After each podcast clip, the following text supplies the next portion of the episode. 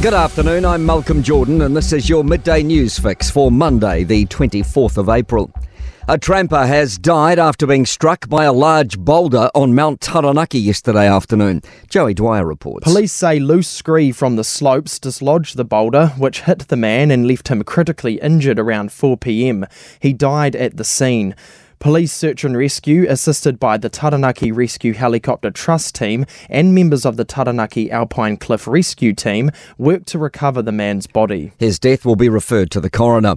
The country is in for another large and early flu season. Virologists are already tracking fast rising rates and the return of long absent strains known to hit children hardest. The Institute of Environmental Science and Research's Sue Huang says it's being seen much earlier than previous years. We haven't really reached May yet. However, we start to see quite an increase of flu activities at the moment.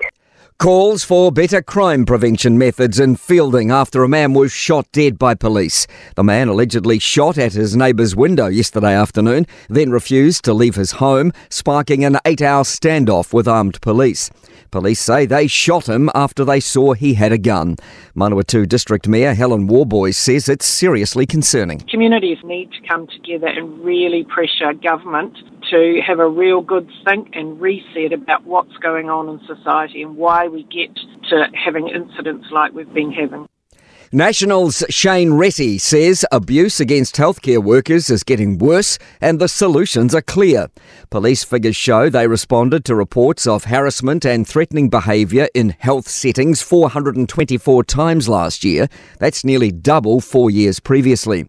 Reti says long wait times in ED are generating frustration, but this doesn't mean they should take it out on healthcare workers. But it does provide some level of understanding and therefore uh, some understanding of what the solutions might be too. Get a workforce, clear those wait lists uh, at EDs and, and change a soft on crime approach. 32 new health roles have been added to the Green List straight to residency pathway in a bid to boost the workforce before winter.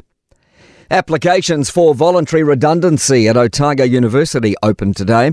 The university announced last week it's looking at hundreds of job losses to help reduce its annual operating budget by $60 million. Enrolments have fallen 0.9% and it's down 670 domestic students on last year. Principals are scaling back on work as collective agreement discussions stall. From today, primary and area school principals will begin a two month work ban, which includes a pause on all ministerial work. May Road School Principal Linda Stewart says these are things like implementing the curriculum refresh and collecting information on behalf of the ministry. Meanwhile, secondary principals will begin refusing to give up planning and marking time to relieve for absent teachers or vacant positions to sport. Manly have beaten Wests Tigers 22 16 to move to a tentative second on the NRL league table, but lost fullback Tom Trbojevic to a groin injury. Devon Conway's consistent form has continued for Chennai in cricket's Indian Premier League with a fourth consecutive half century. Manchester United are through to an FA Cup football final against Manchester, Manchester City. And Napoli could seal their first Italian Serie A title in 33 years next weekend.